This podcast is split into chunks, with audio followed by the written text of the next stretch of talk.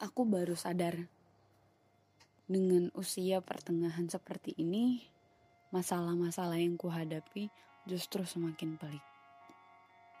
Kita akan dihadapkan dengan banyak sekali pemikiran, sudut pandang, bahkan ego yang mesti dijinakan ketika dia mulai mencuak ke permukaan.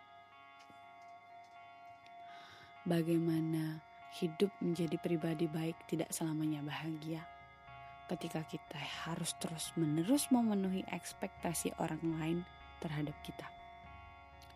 Saat kita menjaga perasaan orang lain, saat kita berusaha membuat orang lain bahagia, saat kita juga perlu bahagia, tapi kita terlalu memikirkan orang lain. Yang ketika mereka kecewa, kita justru lebih dari yang dia ketahui.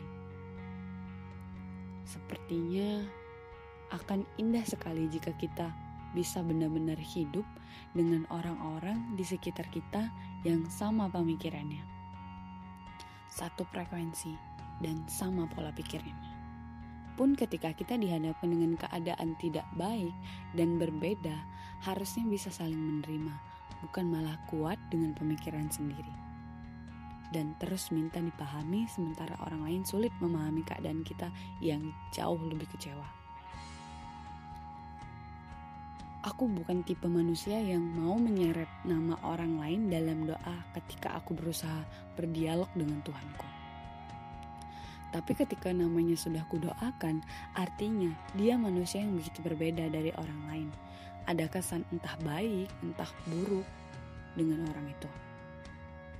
Mungkin akan indah juga kali hidup dengan orang-orang yang mau memelihara egonya bersama-sama bukan terus-menerus membuat kita disudutkan ketika kita salah dan menjadikan kita harus memilih antara dua pilihan yang kalau kita balik posisinya dia pun tidak bisa memilih. Kalaupun dia memilih itu berdasarkan ego. Ya doaku semoga saja aku dan orang-orang di sekitarku bisa bertemu dan bisa dihadapkan dengan orang-orang yang sama pemikirannya. Pun kalaupun berbeda, semoga saja bisa diajak kompromi dan saling memahami, bukan lari atau memilih berbeda dengan biasanya.